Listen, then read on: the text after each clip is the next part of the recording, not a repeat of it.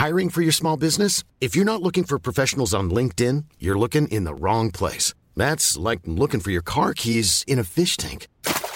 LinkedIn helps you hire professionals you can't find anywhere else, even those who aren't actively searching for a new job but might be open to the perfect role. In a given month, over 70% of LinkedIn users don't even visit other leading job sites. So start looking in the right place. With LinkedIn, you can hire professionals like a professional. Post your free job on linkedin.com slash people today. Hey, it's Ryan Reynolds, and I'm here with Keith, co-star of my upcoming film, If, only in theaters May 17th. Do you want to tell people the big news? All right, I'll do it. Sign up now and you'll get unlimited for $15 a month in six months of Paramount Plus Essential Plan on us. Mintmobile.com slash switch. Upfront payment of $45 equivalent to $15 per month. Unlimited over 40 gigabytes per month. Face lower speeds. Videos at 480p. Active Mint customers by 531.24 get six months of Paramount Plus Essential Plan. Auto renews after six months. Offer ends May 31st, 2024. Separate Paramount Plus registration required. Terms and conditions apply if rated PG. In the market for investment-worthy bags, watches, and fine jewelry, Rebag is the answer. Rebag is a luxury resale platform where each piece is carefully inspected by experts to ensure quality and authenticity. Use Rebag to buy and sell finds from the world's top brands, including Louis Vuitton, Chanel, and Cartier. Head to Rebag.com and get up to 15% off your first purchase as a member with code REBAGNEW. Shop today at Rebag.com. That's R E B A G.com. And use promo code REBAGNEW for up to 15% off your first purchase as a member.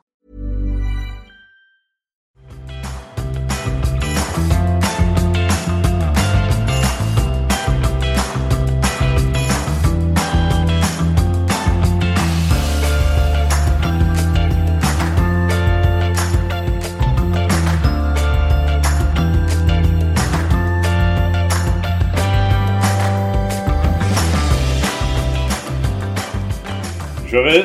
Välkomna till veckans Börsmagget. Tillbaka i ordinarie format där vi inte dricker öl utan istället dricker kaffe och Pepsi Max. Hur känns det Jöns? Har du återhämtat dig sen i fredags? Ja, inga problem. Gott. Mycket gymträning vet du. Ja, driver man ut grejerna. Gott. Vad, idag tänkte vi dra lite mer case-djupdykning och då blir det Hello Fresh. Och de eh, är väl kända för de flesta i Sverige skulle jag tro. Eh, det finns ju en stark konkurrent här i Sverige som heter Cefello som eh, kapitalallokerar number one. Olle är involverad i. Kan väl hoppas på att han gör ett inträde även i HelloFresh efter deras utförslöpa på börsen de senaste sex månaderna. Men innan det ska vi köra lite news roundup eller vad tänker du? Det tycker jag. Det tycker jag. Det, det har ju varit lite små nyheter nu. Ehm, Framförallt så vi fick ju lite uppföljning på, ja, på Technion här igår. Det var väl ehm, ja, de amerikanska Family Office, de fortsätter att köpa oavsett. Ehm, så de eh, plockade på sig mer aktier och eh, grundarna, eller ehm, ja, de tidiga investerarna, Vixar AB, valde att sälja en del av sin, sin post. Och Chris Mayer och, och även det här andra Family Officet i, i USA valde att eh, öka på sin position. Men några nya investerare var det också som inte var disclosed än. Eh, tror jag. Men eh, skitsamma. Det är lite intressant att om man kollar på Technions portfölj och så är man lite så fundersam på hur en amerikan kan sitta och ha sån sjuk conviction i den typen av bolag som teckningarna köper på sig. Jag vet inte om man hade haft det på samma sätt om du har amerikanska tillgångar i någon sån här banjoland i Kentucky typ där du äger lite diverse typ industribolag som man har typ insyn eller extremt begränsad insyn i men de är ju bara sugna på att lasta för det är bra track record enligt dem. Lite oklart. Nej, men jag tror att man köper det för kapitalallokeringen eh, och även att Technion är en av de få serieförvärvarna som inte ger någon utdelning. Av de som inte har imploderat då, för de kan inte ge utdelning. Men de som har valt att inte Mm. göra en utdelning utan återinvestera allt kassaflöde. Så kollar du på AdTech och Indutrade och så vidare så gör ju de en viss utdelning. Så här gör man väl, tar man väl bettet att eh, över de kommande, vad ska man säga, 15-20 åren så ska Johan och Daniel eh, kompanda kapitalet 15% per år och eh, ja, Technion kommer bli ett 40-50 miljarders bolag om ja, samma tidsperiod. Och det, är väl, eh, det är väl det de tittar på. Eh, det är ju, jag menar, det var väl Chuck Aker som var inne i, i bolaget också. Eh, så det är väl han tycker jag med, eh, tillsammans med Chris Meyer. Ehm, Nej men om, om man är en investerare så fondstrukturerna om man är i USA är ju lite annorlunda mot vad det är här. Och så, så om du är en investerare i en fond um, som är noterad på till exempel Avanza så du betalar inte skatten när fonden köper och säljer aktier i, i fonden utan du betalar ju skatten när du säljer fonden. Har du ett ISKKF så behöver du inte betala skatt. Då betalar du skatt, eh, ja, flattskatten. Men om du har en vanliga då 30% då får du betala, ja, men om du köper fonden 20, 2000 och säljer 2020 så får du betala hela skattesatsen i slutet. I USA funkar det inte så utan om du har då ett Delaware LP som är en ganska vanlig struktur för eh, olika family offices och även, eh, även sådana här fonder då som, som Chris Meyer eh, driver. Då, då är du som investerare skattskyldig varje gång fonden gör en transaktion. Så om de köper och säljer frekvent, då kommer ägarna eller investerarna i fonden att eh, få betala höga skatter. Mm, det gör att man letar efter bolag som då kan ja, men compounda kapitalet under lång, långa perioder. Och det är väl därför som Chris äger Evolution, Lifco och eh, Technion tillsammans med en del andra compounders i, eh, i USA. Köpa Balder då istället kanske? Ja, men Erik Selin har väl compoundat kapitalet med, det är väl norr om 20, 22% per aktie tror jag de senaste 20 åren eller liknande. Så det, det hade kunnat vara någonting. Men det är många som väljer bort fastigheter um, av olika anledningar. Så ja, man anser att det inte finns någon motor, man har ingen edge och så vidare och så vidare. Men ja, fastigheter är en commodity. Det går ju, men kan man, kan man compounda kapitalet med 15-20% plus så är det klart att det är en attraktiv tillgång. Det är därför det finns så extremt många människor som är med på alla de här rikaste listorna. Jag menar, kollar du där så är ju hälften har ju hållit på med fastigheter. Och det är för att du kan ta mycket risk och du behöver inte ha särskilt mycket spetskompetens för att göra det utan det handlar mer om timing och eh, om du lyckas göra ett par bra affärer. Exakt, nej men det är väl det som är fördelen med en hävstång. Och det är väl det som många märker av i privat miljö också. Att den bästa affären för många är ju sitt boende. Och det handlar ju mindre om att man är bra på att välja boende och mer på att man kan geara det på ett helt annat sätt. Hade man gearat sin portfölj på samma sätt så hade man väl kanske inte, eh, ja då hade man imploderat för det här laget. Men man hade kunnat bli rikare. Eller rikare.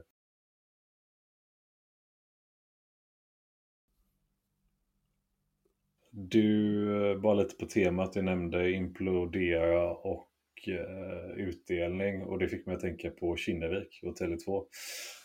De släppte sin eh, sista kassaflödesgenererande tillgång här i måndags eh, till han Xavier, han heter, som är väl även storägare i Millicom och lite andra teleoperatörbolag.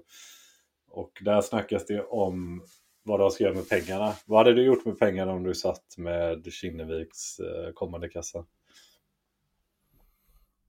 Um, jag vet inte.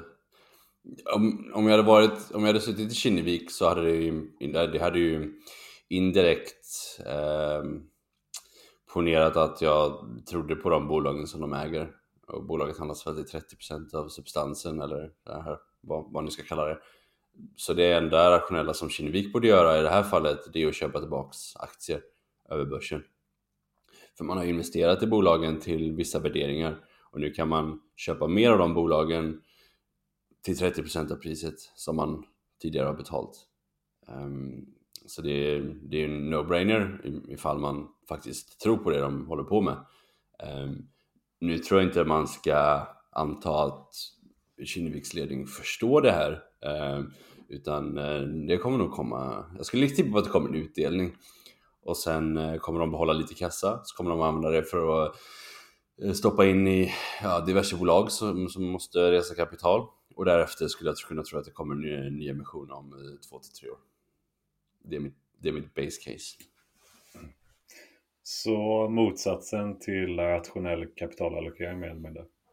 Mm, det tror jag är case. Ja, nej, men det är spännande. Jag tror jag skulle inte våga gå emot det bettet. Jag skulle inte våga sälja ut. Jag tror det finns stora möjligheter att det går till hållet också.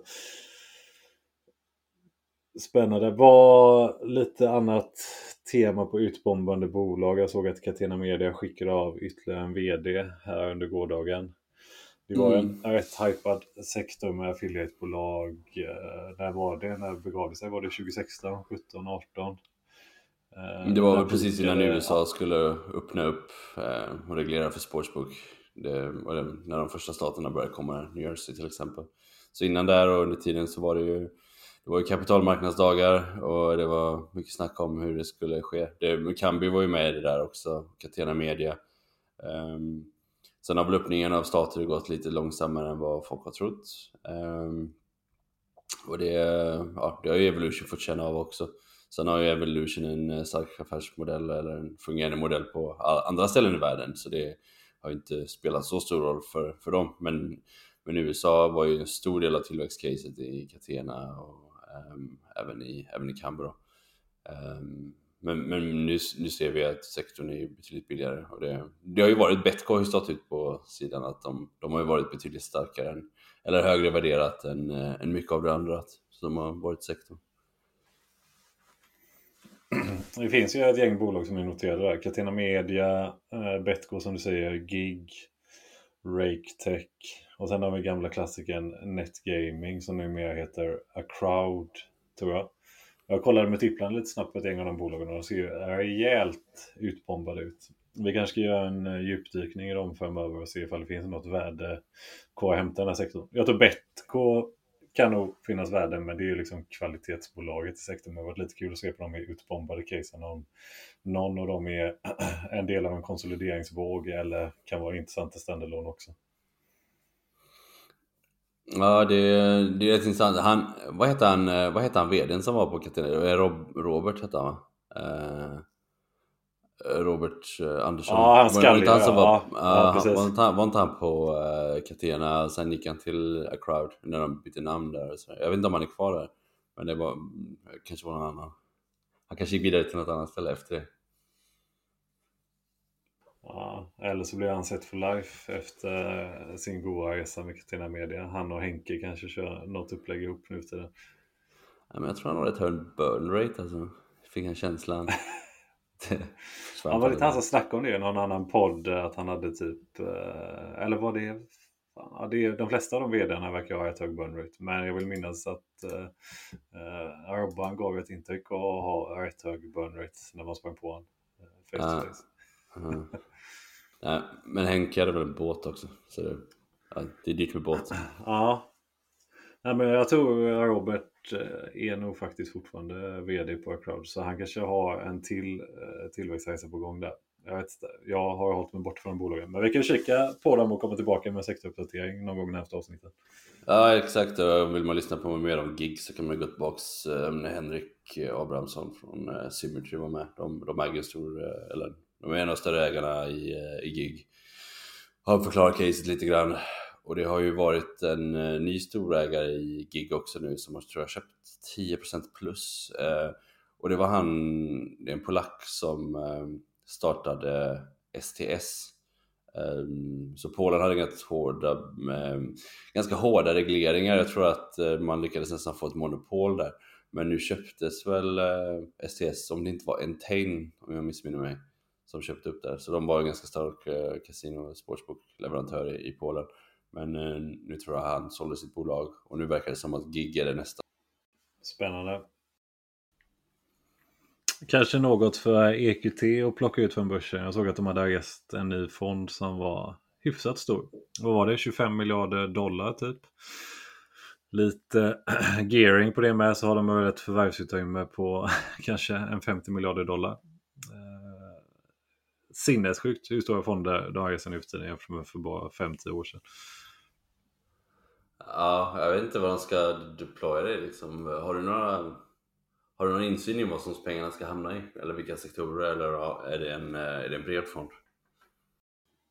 Det verkar vara en bred fond och eh, jag skulle ju gissa att man är sugna på att plocka Jackup Rigs. Så jag skulle tro att det blir mycket eh, oil service som den fonden kommer lägga pengar på. Nej, men jag tror de var ute och hade någon kommentar i pressen och de verkar vara rätt sugna på att göra så kallade secondaries. Plocka bolag som sitter i andra riskkapitalbolags portföljer. där eh, de behöver få till likviditet. De får inte till det från någon strategisk köpare. Då har de nu en stor kassa där de kan plocka ut eh, bolag som suttit lite längre i andra portföljer. Jag tror de har en del bolag i portföljen redan, bland annat Envirotainer som är ett svenskt bolag eh, inom kyllogistik. De har ju typ globalt monopol på flygcontainer där man har en säkrad eh, temperatur under hela transporten. Det är väl an för bland annat för typ Novo Nordisk transporter där det är biologiska läkemedel som är extremt känsliga för temperatursvängningar. Och eh, jag tror det är typ ett Uppsala-bolag från början som är extremt duktiga på det. Mer eller mindre globalt monopol. Växt, vuxit svinbra de senaste 20 åren. Eh, kontinuerligt ökande marginaler. Så det, de köper väl gärna fler sådana bolag men de växer inte på träd tyvärr.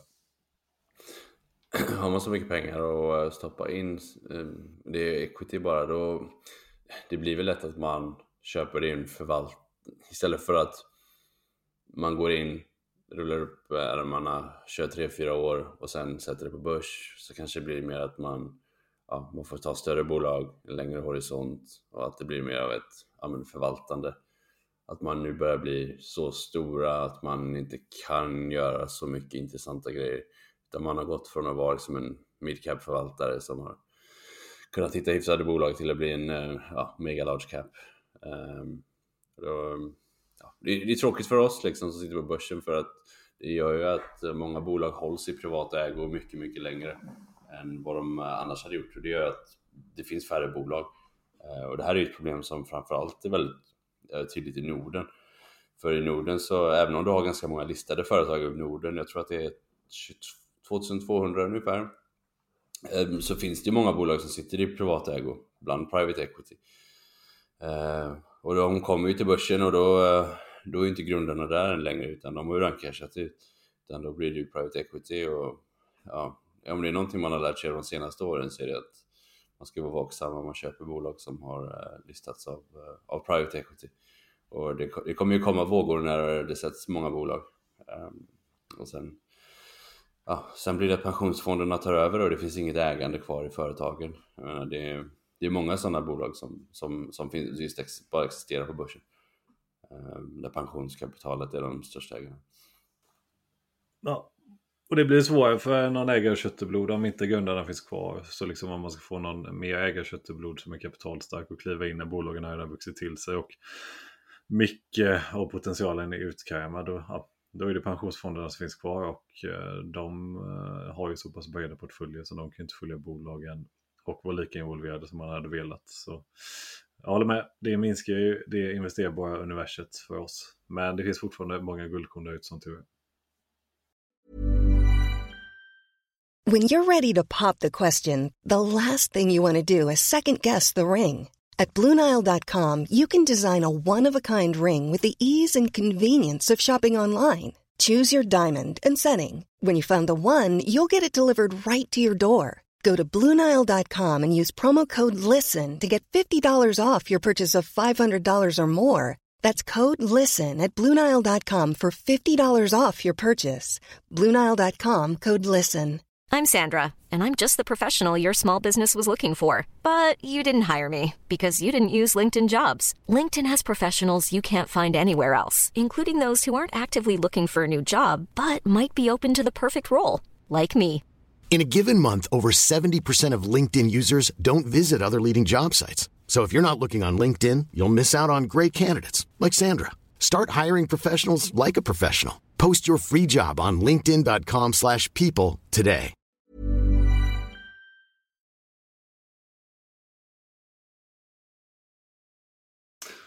Då var vi tillbaka med del två av podden. Eh, även känt som Jörnes magasin. Då det tenderar att bli en viss monolog här från Jörns bullmarknad ska försöka hålla det lite mer interaktivt idag. Men ja, man vet ju aldrig med det Jörn. Så vi låter se var det tar vägen. Ja, mycket att säga vet du. mycket att säga med kvaliteten svajar. Nej men det brukar vara bra kvalitet men jag ska inte vara elak än. vi eh, ska ju snacka om HelloFresh som vi nämnde tidigare i podden. Och eh, du kan väl börja med att introducera bolaget lite snabbt. Vad är det för bolag? Vad gör de? Vem grundar det? Det här är då så kallade mm, meal kits eller eh, matkassar. Så bolaget grundades 2011 i Tyskland från inkubatorn Rocket Internet. Ehm, det här är en inkubator som egentligen eh, backade entreprenörer som ville kopiera diverse olika affärsmodeller runt om i världen. Och HelloFresh var ett ganska liknande exempel mot många andra bolag som kommit ur, eh, från här då. Och eh, det var Linas matkasse som man faktiskt kopierade. Jag tror Lina startade 2006 eller 2008, jag minns inte riktigt, men det var ett gäng år innan HelloFresh startades. Och det var Dominic Richter, Thomas Griesel och Eh, en svensk tjej som heter Jessica Nilsson som startade bolaget eh, tillsammans.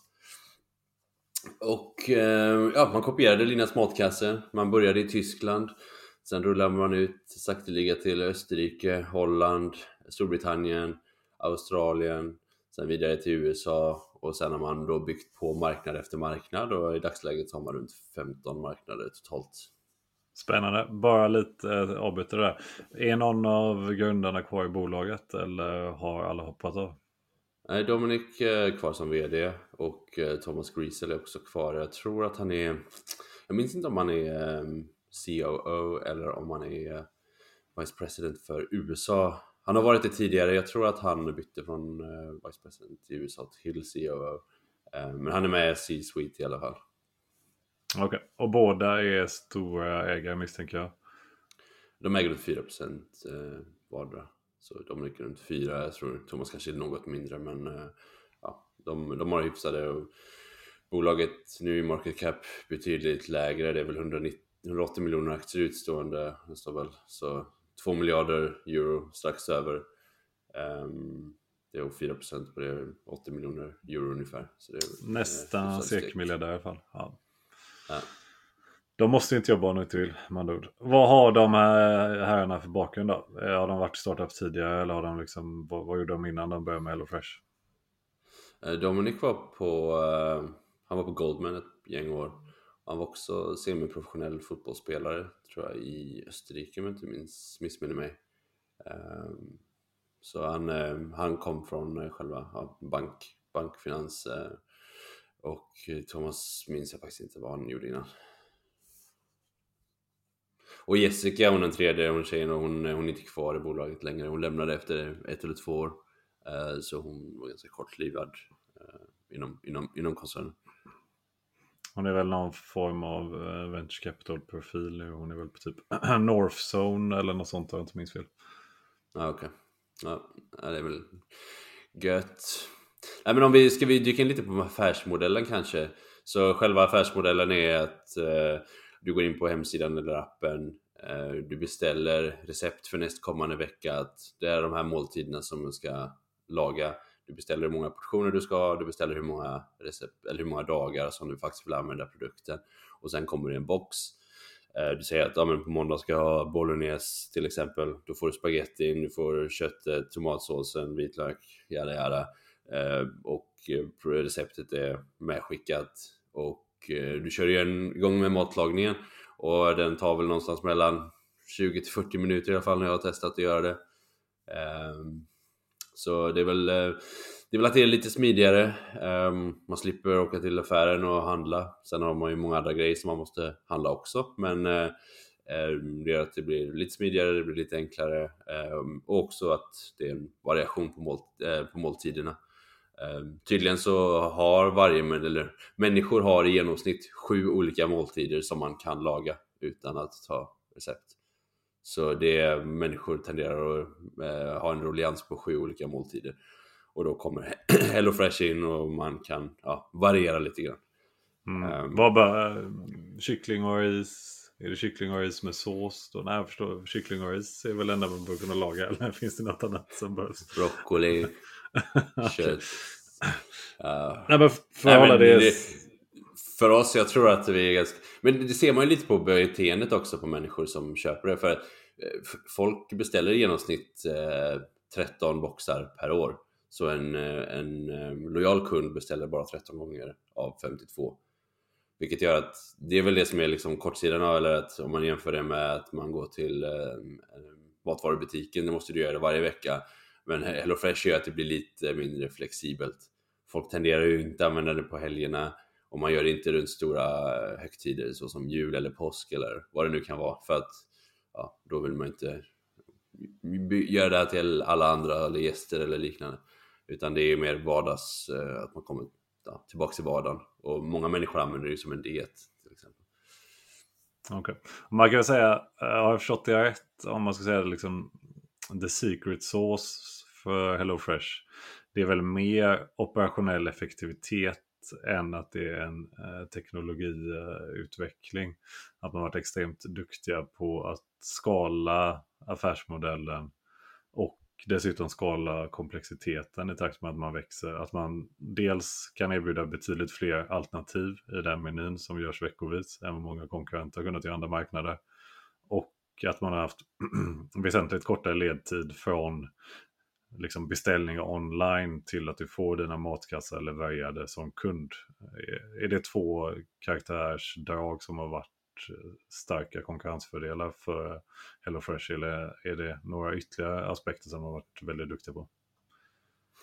Jag tror man är ganska operationellt eh, duktiga, väldigt, eh, man är väldigt datadrivna eh, och allting har ju optimerats utefter. Så, så man har ju, man sourcar ju maten från olika ställen. Det kan ju vara distributörer eller det kan vara direkt från eh, gårdar eller vad det nu är liksom. Man har en leveranskedja.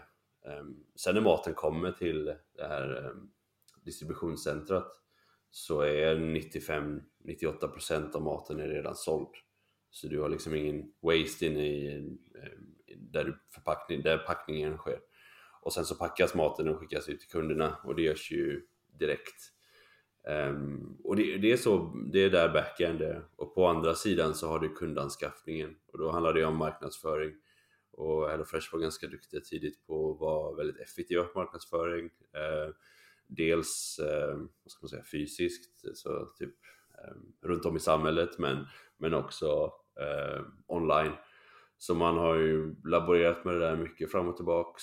Um, men det är egentligen de två två kategorierna, eller de två delarna som krävs. Att man är operationellt väldigt effektiv, att man är bra på kundanskaffning och sen tredje delen att man lyckas behålla sina kunder. Ehm, för det kostar ganska mycket att få in varje ny kund, så, så kallad customer acquisition cost. Den är relativt eh, hög, jag tror att den är runt 100 euro skulle jag säga. Ehm, om man tittar på allting som spenderas. Vilket gör att de här 100 eurona måste ju kännas igen. Um, om du då har 9% av kunderna som stannar kvar långsiktigt istället för 13 så är det skillnaden mellan att vara eh, gravt olönsam till att vara lönsam. Eh, sen är marginalerna ganska låga i den här affärsmodellen men du har en extremt hög omsättningshastighet eh, av tillgångar vilket gör att eh, eh, avkastningen på eget kapital blir ganska, blir ganska hög trots att eh, marginalerna är så låga.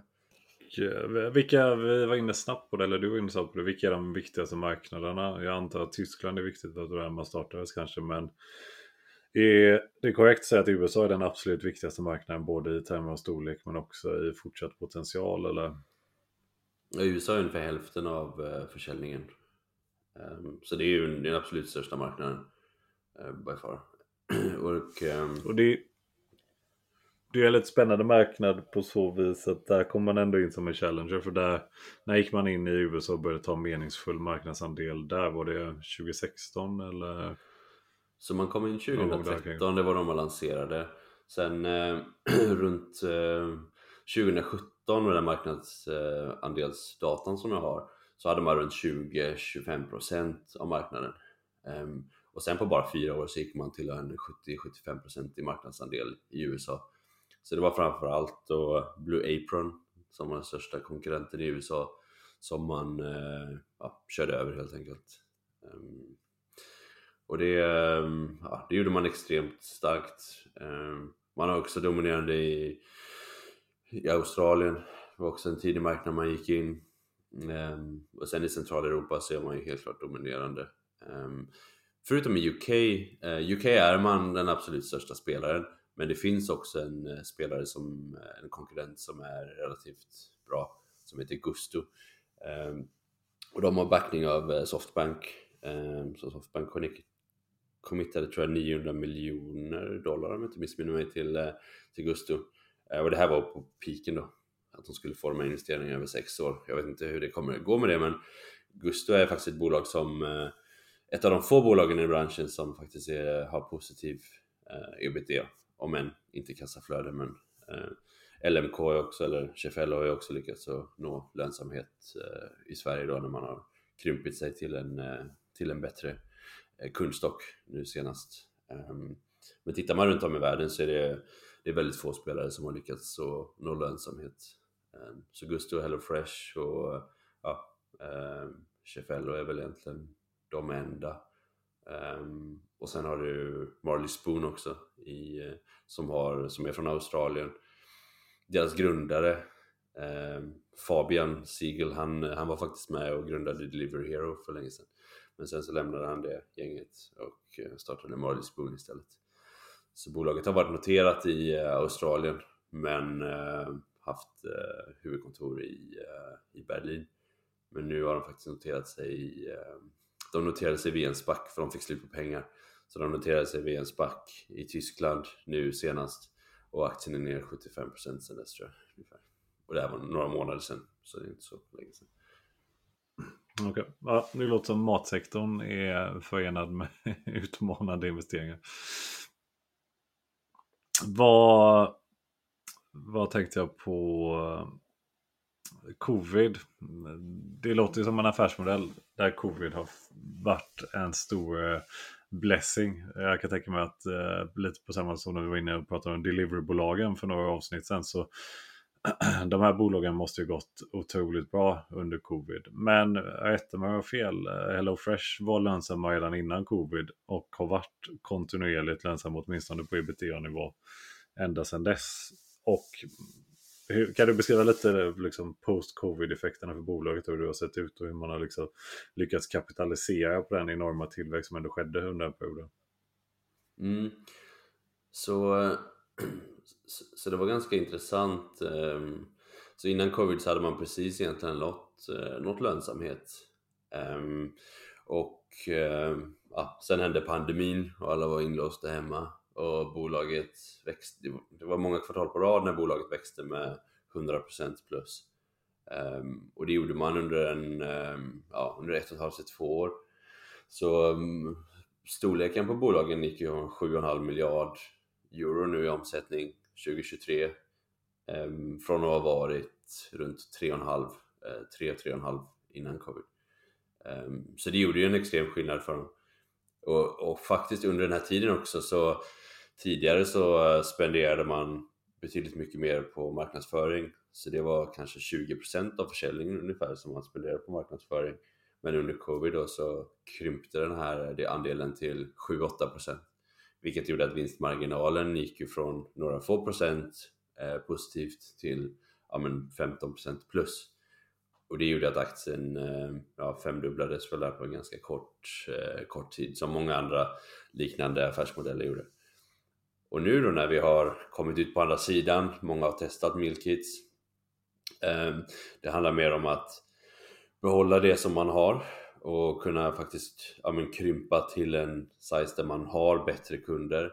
Ehm, så kundanskaffningen har väl, jag tror senaste kvartalet så var det väl, eller nu är det ju lite säsongsmässigt men bolaget ligger någonstans mellan 7,5 till 8 miljoner kunder och, och det var ungefär det det pikade. Ehm, så ordrarna har man ungefär behållit. Eh, försäljningen ökar lite grann ehm, och det beror ju på inflation och att folk eh, beställer större, ehm, större orders. Men just nu så växer man inte utan man växte väldigt, väldigt snabbt och nu har man lyckats behålla den tillväxten. Så nu när vi kollar framåt då 2024 under det här året och även nästa år så är frågan då, kommer bolaget kunna komma tillbaka till en dubbelsiffrig tillväxt? Kanske ja, 5, 10 eller 15 procent. Vi vet inte riktigt. Ehm, vi får se helt enkelt vad det, vad det kommer bära av. Ehm, men det är ju den, det är den stora frågan som man ser att alla frågar sig och det är därför aktien är så extremt volatil som den är nu. Med, och en fördel med det stora antalet kunder som man har haft som har liksom cirkulerat igenom modellen som kanske inte har varit lojala kunder är att om jag förstått det rätt så är återaktiveringskostnaderna för kunder som faktiskt har testat tidigare jämfört med att hitta nya kunder det är fortfarande väsentligt mycket billigare att återaktivera en tidigare kund än att söka upp nya. Vilket gör att du kan med fokuserad eh, marknadsföring mot den, den typen av kunder kan du skala, för, eller du kan öka tillväxthastigheten utan samma investeringar på marknadsföringssidan. Har jag förstått det rätt? Ja, men säg att du har... Eh, säg att du, om du får in en ny kund till exempel så måste du först spendera ja, marknadsföring för att, för att kunden ska veta att HelloFresh finns. Så det blir ju då eh, delat med hur många kunder du då eh, får in. Men sen har du ofta en rabatt på de första fyra boxarna som du kanske beställer. Ehm, det gör ju att du kanske har 50% på de två första och sen har du eh, 25% på de eh, två sista. Och då var, mm, säg att den summan eh, adderas upp till ja, med runt 80-100 euro för både marknadsföring och de här då rabattkupongerna som man får. om en ny kund kommer tillbaks så har du redan den kunden i ditt register vilket gör att om du skickar ut ett mail och säger att hej nu får du, kan du få en gratis box eller vad det nu kan vara, eller halva priset på en box. Då, då, ehm, då kanske det kostar någonstans mellan 20 till 30 euro. Um, men risken är ju då att du har personer som bara kommer tillbaks kortsiktigt och sen aldrig mer kommer tillbaks. Men du har ju personer som hela tiden hoppar in och ut um, från, från att beställa. Så det är ju ingen, det är ingen perfekt um, Eh, prenumerationsmodell så som Spotify är. Jag menar, jag har haft Spotify i, jag vet inte, 10-15 år, men man har ju aldrig slutat att betala det utan man betalar ju varje månad. Ehm, nu är inte Spotify lönsamt heller så det beror ju på lite på ehm, hur modellerna är skapade. Men eh, ehm, det har ju varit en stor eh, kritik till modellen att man inte har, att man inte har någon ja, lojala kunder, eller vad man ska säga, personer inte mm. beställer veckovis. Så som Costco har till exempel. Mm. Kan man säga det, givet att bruttomarginalerna är väl typ 60% eh, om jag minns rätt. Så att om du har eh, rabatt då på fyra första orderna då krävs det kanske att en kund uh, kör tio order för att man ska få tillbaka payback fullt ut på initiala marknadsföringskostnader och eventuella kostnader relaterat till att fullfylla de orderna. Och efter det har man bra lönsamhet på den kundkohorten. Är det ungefär så modellen är uppbyggd? Så att man bettar på att vi investerar upfront, får kunden att ta fyra orders, kör det här fyra veckor i rad. Någon gång när de har varit med 8 till 10 veckor, då har vi bra lönsamhet på den kunden. Och mm, det är liksom bettet som bolaget gör och man hoppas på att man behåller dem så långt man bara kan bortanför tio veckor. Jag tror det går break-even lite tidigare. Och du, om du säger att en genomsnittlig kund, men, så average order value, om det är 70 euro och du har en 60% eh, marknad, eller bruttomarginal på det. Ehm, då, då, handlar det ju på ja, 42 blir det um, och sen, ehm, ja, jag tror du kommer få tillbaks det snabbare. Så HelloFresh säger själva att de får det mellan 3 och 4. Jag vet inte, jag tror att det är lite optimistiskt. Det är ganska många rörliga delar. Men eh, säg att efter 5-6 någonting och personer som stannar kvar och blir lojala kunder eh, över tid, de, eh, ja, de har nog en eh, kanske 15 kanske till och med 20% eh, marginal på ebitda. Ehm, och det har man ju sagt att många mogna marknader, såsom Tyskland till exempel, där man inte har så mycket konkurrens, där, eh, för att man redan har slagit ut alla konkurrenter, där har man en, en betydligt högre marginal. Okej. Okay. Så för att summera lite då. Bolaget har dels är man otroligt operationellt effektiv och har en bra sourcingprocess och har liksom på, med kombinationen av det, en extremt välfungerande backend kombinerat med ändå en effektiv eh, marknadsföringsmodell har man lyckats mer eller mindre gå in och bli, inte ett monopol, men en otroligt dominerande aktör i de flesta marknader där man är stora. Och man har en payback-period på marknadsinvesteringarna som ändå är, är relativt kort. Vad är då anledningen till att bolaget i dagsläget handlas på typ fyra gånger ebitda? Eller vad tror du marknaden ser i det här bolaget? Ja, det uppenbara är ju någonstans att man inte tror på tillväxtstoryn framåt.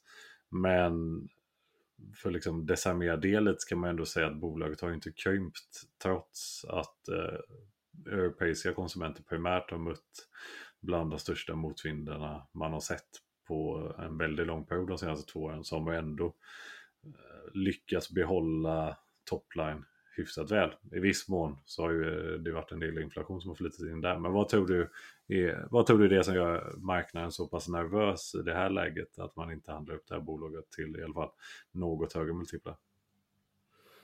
Jag tror inte att, eh, jag tror inte att det har med HelloFresh att göra. Jag tror att det har med sektorn um, ehm, att göra, eller affärsmodellen. För HelloFresh i sig, um, det finns ingen marknad som man inte har gått in på som man inte är den största spelaren idag. Ehm, när, när gick man in i Sverige? Jag tror den gick in 2019. Man är ju större än eh, Linas matkasse idag. Nu har man ju spenderat eh, alltså mycket marknadsföringspengar och man är inte lönsam så visst, det är inte samma premisser eller vad man ska säga. Men bolaget är ju lönsamt på en, eh, på en global skala. Um, så man genererar ju, eh, man genererar ju fritt kassaflöde, man köper tillbaks aktier, ehm, man har en grundar-VD ehm, och bolaget är ju operationellt ehm, ja, väldigt starka och konkurrenssituationen är ju lägre idag än vad den egentligen någonsin har varit. Du ser ju inget nytt kapital flöda in i den här branschen. Men sen kollar du också på till exempel Food Delivery som vi nämnde den andra veckan. Nu är, det väldigt, nu är det ingen av dem som tjänar pengar, vilket HelloFresh faktiskt gör. Men de, många av de aktierna är ner 75-80% också. Och det är ju samma sak som du ser i HelloFresh. även HelloFresh peakar väl runt 9500 Idag står aktien i 12 tror jag. Så du har ju en rådan på 85% eh, i ett bolag som, som har tjänat pengar hela tiden, som köper tillbaka aktier. Men jag tror att det finns en stor skepsis eh, runt eh, dels vad som kommer hända med konsumenten när eh, eh, om, ja, nu verkar ju, ja, om det blir recession eller inte så är det de här bolagen som tog extremt mycket stryk. Eh, nu verkar det som att ja, det kanske inte blir så dåligt som man trodde. Men de här bolagen har inte handlats upp igen. Ehm, det är extremt shortat, 10% eh, aktiestocken är kort. Ehm, det är många hedgefonder som är involverade. Ehm, det har varit en stor förändring i aktieägarbasen så många av de här tillväxtfonderna som ägde bolaget tidigare under pandemin de har ju lämnat och nu har du sett andra investerare som ja, men typ ehm, ja, Norges Bank och eh, Blackrock och andra större long-only förvaltare som har, som har köpt in sig. Alla de här faktorerna egentligen spelar in då till, till varför värderingen blir lägre. Men jag tror att det hela tiden finns en skepsism runt, eh, runt affärsmodellen och att okej, okay, om 20 år kommer det här bolaget finnas kvar eller hur, många hur mycket kassaflöden kan vi räkna till oss innan bolaget ja, eh, inte finns kvar längre.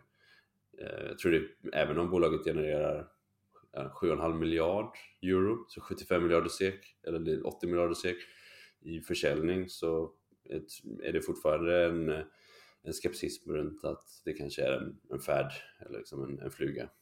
Ehm, så jag tror att eh, många av de ja, av fonder som jag har pratat med runt bolagets case så, så, så har det varit anledningen. Mm, okay. det kan, jag kan tänka mig just på short-sidan att det är mindre.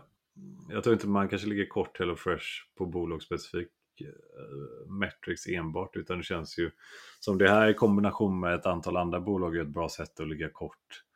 Eh, European Consumer Confidence någonstans att det är liksom lyx. Eller det är ju ingen nödvändig produkt utan det är liksom vad ska man säga vardagslyx. Någonting som om den europeiska konsumenten får det tufft så är ju den här typen av bolag och deliverybolag ett sätt där är de som kommer få mest motvind i sin affär. Så det kan vara en rätt eh, enkel portföljkortning och korta den här typen av bolag. Det är nog många som eh, kortar en korg men sen ska man också komma ihåg att um, det finns ju mycket hedgefonder älskar ju bolag där du kan tracka eh, månatligt hur det går. Och jag vet inte hur många av våra lyssnare som vet om det här men det finns ju hedgefonder har ju tillgång till, eller man inte har tillgång till automatiskt, men man får köpa. Eh, så det finns dels kreditkortsdata och sen finns det också e-maildata. Så du har ett, eh, vad ska man säga, ett urval av personer som går med på att eh, öppna upp sin inkorg. Så de visar mot olika eh, providers eh, vad de handlar för någonting. Så om du köper någonting från HelloFresh så kommer det dyka upp då i den här datan och de kan, eh, de kan då månatligen så tar de in jättestora datasets från typ en miljon eh, konsumenter, kanske i USA. Och de här då, eh, alla de här eh, kvittorna som genereras in i inboxarna, de, de klumpas ihop och sen tittar man på, okej okay, vad har de här spenderat på? Har de spenderat på DoorDash? Har de spenderat på HelloFresh? Um, har de, ja, gambling är också någonting som man trackar. Um, det finns extremt många industrier. Om man är intresserad av att läsa om det här så kan man gå in på Jippit, Jippit Data och kolla. Så I-I-P-I-T. Och det är den största, då, um, största spelaren inom det här. Och mm, ja, då, får man, då kan man som hedgefond gå in, får man ett e-mail varje månad som säger så här mycket, mm, så här många orders, det här är genomsnittliga order, storleken, det här är hur många konsumenter som varit aktiva i de här marknaderna och så vidare och så vidare så får man stora dataset så man vet egentligen hur bolaget har presterat innan, innan rapporten har kommit. Um, och det är att hedgefonderna älskar för de kan ju handla runt hur mycket som helst. Um, och det ser vi. Liksom igår var aktien ner 10% på att UBS tog ner en, eller skrev en negativ rekommendation och idag gick den upp 13 för att JP Morgan skrev något positivt. Så det är, ja, det är extremt volatilt. Och det här är ett bolag som inte har finansiell skuld. Så det är en sak om bolaget har en väldigt stor skuld och lite eh, equity eller aktieägarvärde. Men här är det ju bara equity. Men aktien handlar ju fortfarande runt eh, ja, 10 gånger beta. Liksom. Så det är ju en, eh, ja, det är en svår aktie att hålla. Och det brukade inte vara så här. Innan covid så var det inte, eh, den var inte lika volatil aktien. Men nu finns det ett intresse som är mycket större från, eh, från olika hedgefonder och så. Vad har vi för liksom, potential i närtida aktien? Eh, vi har inte pratat så mycket om Factor. Men det är väl ett förvärv som man gjorde, ja, var det 2020 eller när var det? Men primärt i USA som har gått väldigt bra. Så Factor är det som heter Ready to Eat. Så istället för att du ska laga maten själv så är maten redan lagad. Så det är egentligen en matlåda som du får hem till dörren. Um, och jag tror att eh, uh, Factor är ungefär 10% av HelloFresh försäljning så man gör ungefär 750 miljoner dollar av försäljning på det här. Um, och det har, Factor har bara varit i USA tidigare men det ska rullas ut nu i andra marknader också. Ehm, uh, Factor är nu inte olönsamt men det är break-even just nu på marginalen.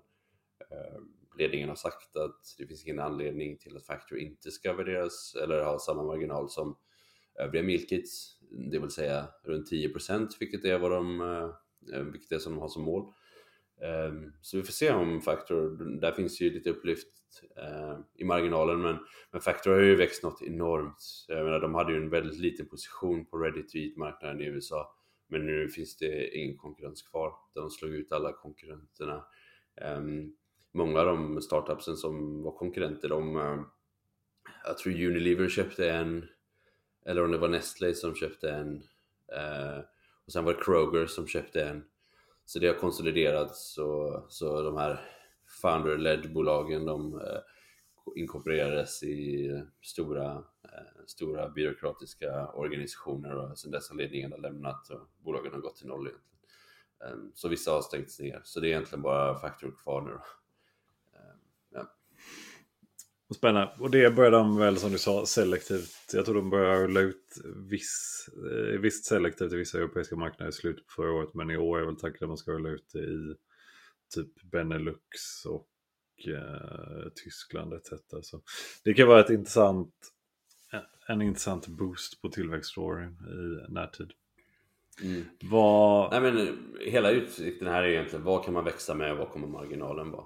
Eh, så bolaget har ju sagt att Aveva kanske gör om du har 100% av sales så har du 35% procurement cost, 35% logistics cost och sen har du marknadsföringen.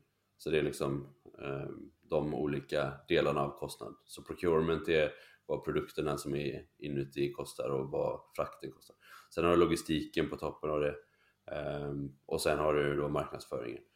Så säg att man då kan nå en ebitda-marginal på 10% eh, capex, så investeringarna kanske handlar runt 2-2,5% eh, av eh, försäljningen per år nu när man har rullat ut och har en infrastruktur som man är ganska nöjd med.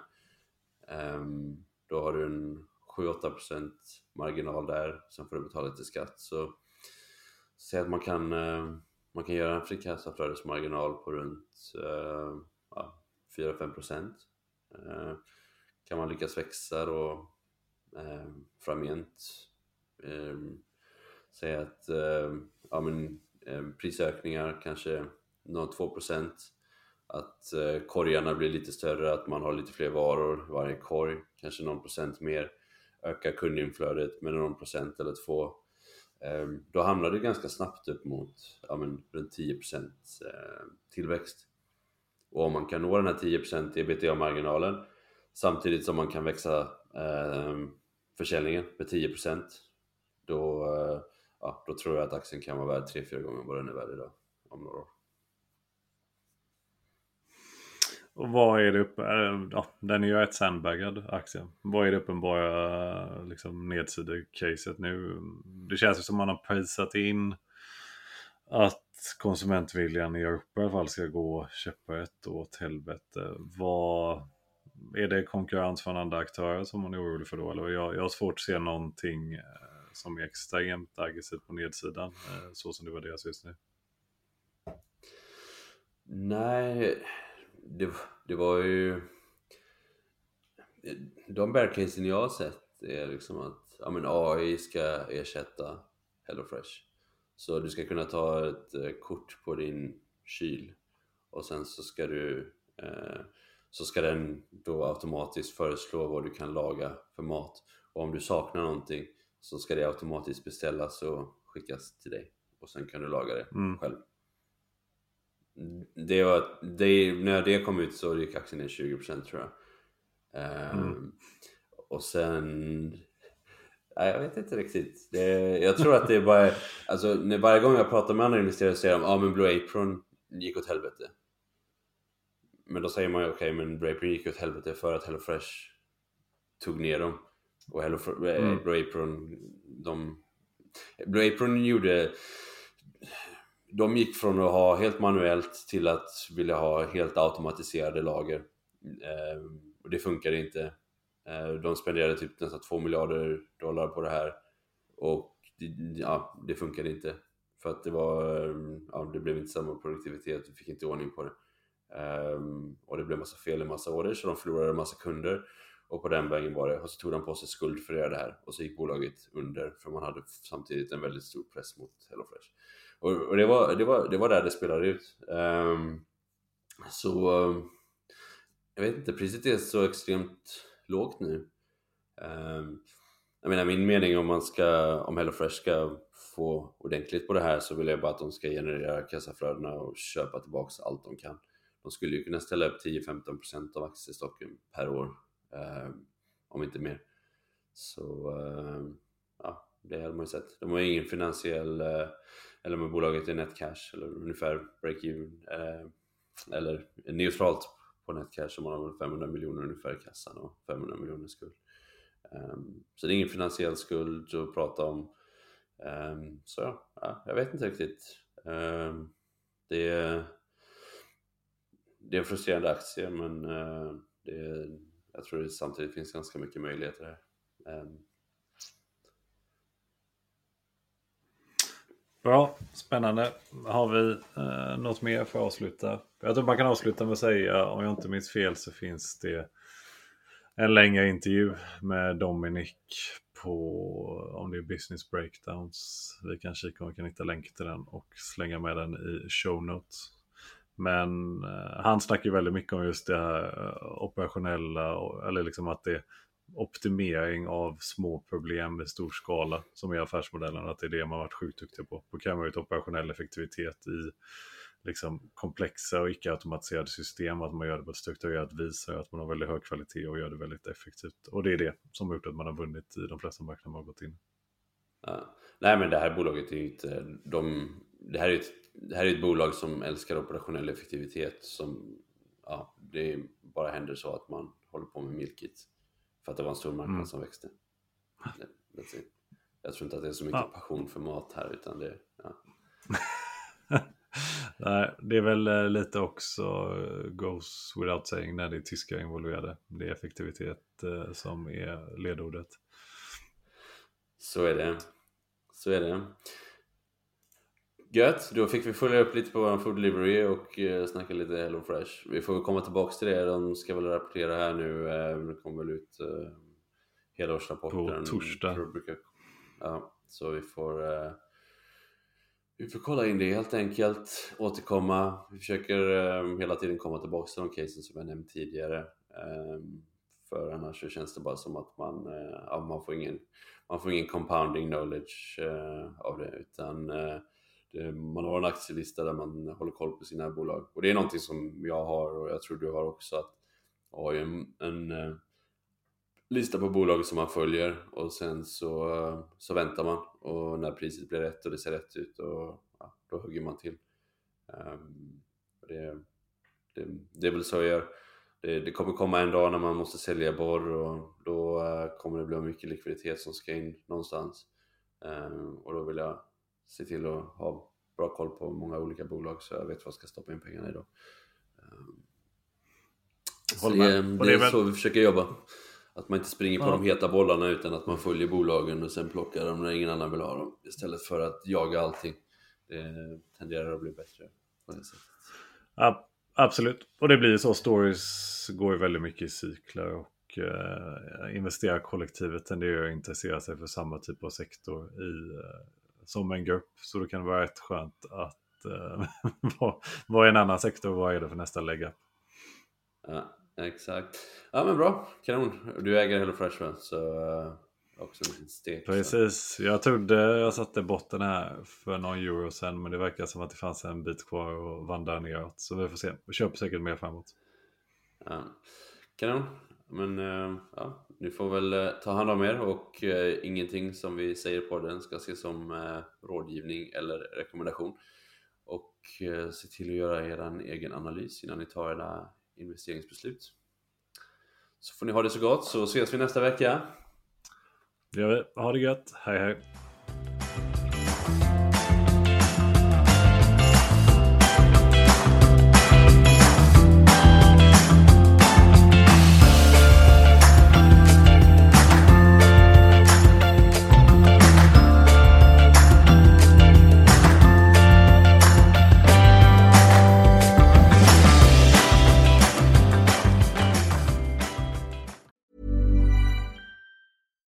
Deserves the best, and there's no better place to shop for Mother's Day than Whole Foods Market. They're your destination for unbeatable savings, from premium gifts to show-stopping flowers and irresistible desserts. Start by saving 33% with Prime on all body care and candles. Then get a 15-stem bunch of tulips for just $9.99 each with Prime. Round out Mom's menu with festive rosé, irresistible berry chantilly cake, and more special treats. Come celebrate Mother's Day at Whole Foods Market.